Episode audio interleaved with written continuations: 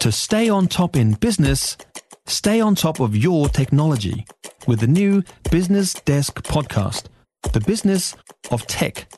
Listen on iHeartRadio or wherever you get your podcasts. Well, what about this for a rough night? Qantas passengers who flew from Sydney to Wellington last night were unfortunately diverted to Christchurch at the last minute. And this is because of Wellington's curfew, so international flights can't land between 1am and 6am. The passengers were left to spend the night in the Christchurch airport terminal. They were only given a $15 food voucher. Mike was one of the passengers on board. Hi, Mike. Hi, Heather. How are you?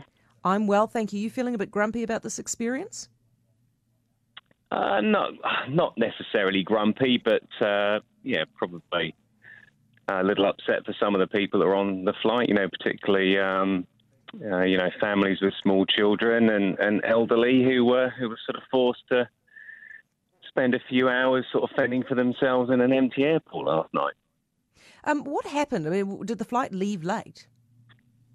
Yeah, it was scheduled to leave earlier earlier in the evening, and it had a couple of delays. The weather in Sydney was atrocious, so uh, it was always going to be a, a, late start based on um, based on the weather conditions. But it was getting to a time where you know you kind of knew it was going to be cutting it fine for the for the curfew at Wellington, and uh, obviously didn't make it. So uh, so a diversion to Christchurch.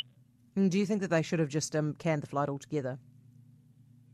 Yeah, look, I mean, I've been doing that flight for about 25 years, so you know you get to a certain time and you're going to run it pretty thin. But um, you know, we didn't land in Christchurch till just on 2 a.m. So, mm.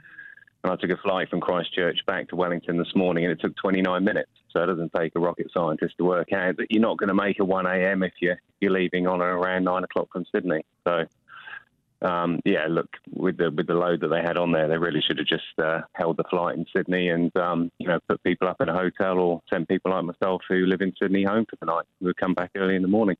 A fifteen dollar food voucher that, that, that I can't imagine that that would make up um, the difference here for you guys. Ah, oh, look, you know, it was uh, it, it, was a nice gesture, but look, you know, um, yeah, it doesn't make up really for the for the poor service. I, you know, had a similar incident last week coming back from London through Singapore, flight cancelled from Singapore into Sydney, and they put us up in a hotel for the night, no problem. So I don't see why Qantas did that last week and didn't do that last night. It was a very different experience, I have to say. Mm, Mike, thank you so much. Really appreciate your time, mate. Um, Mike, who was a Qantas passenger last night.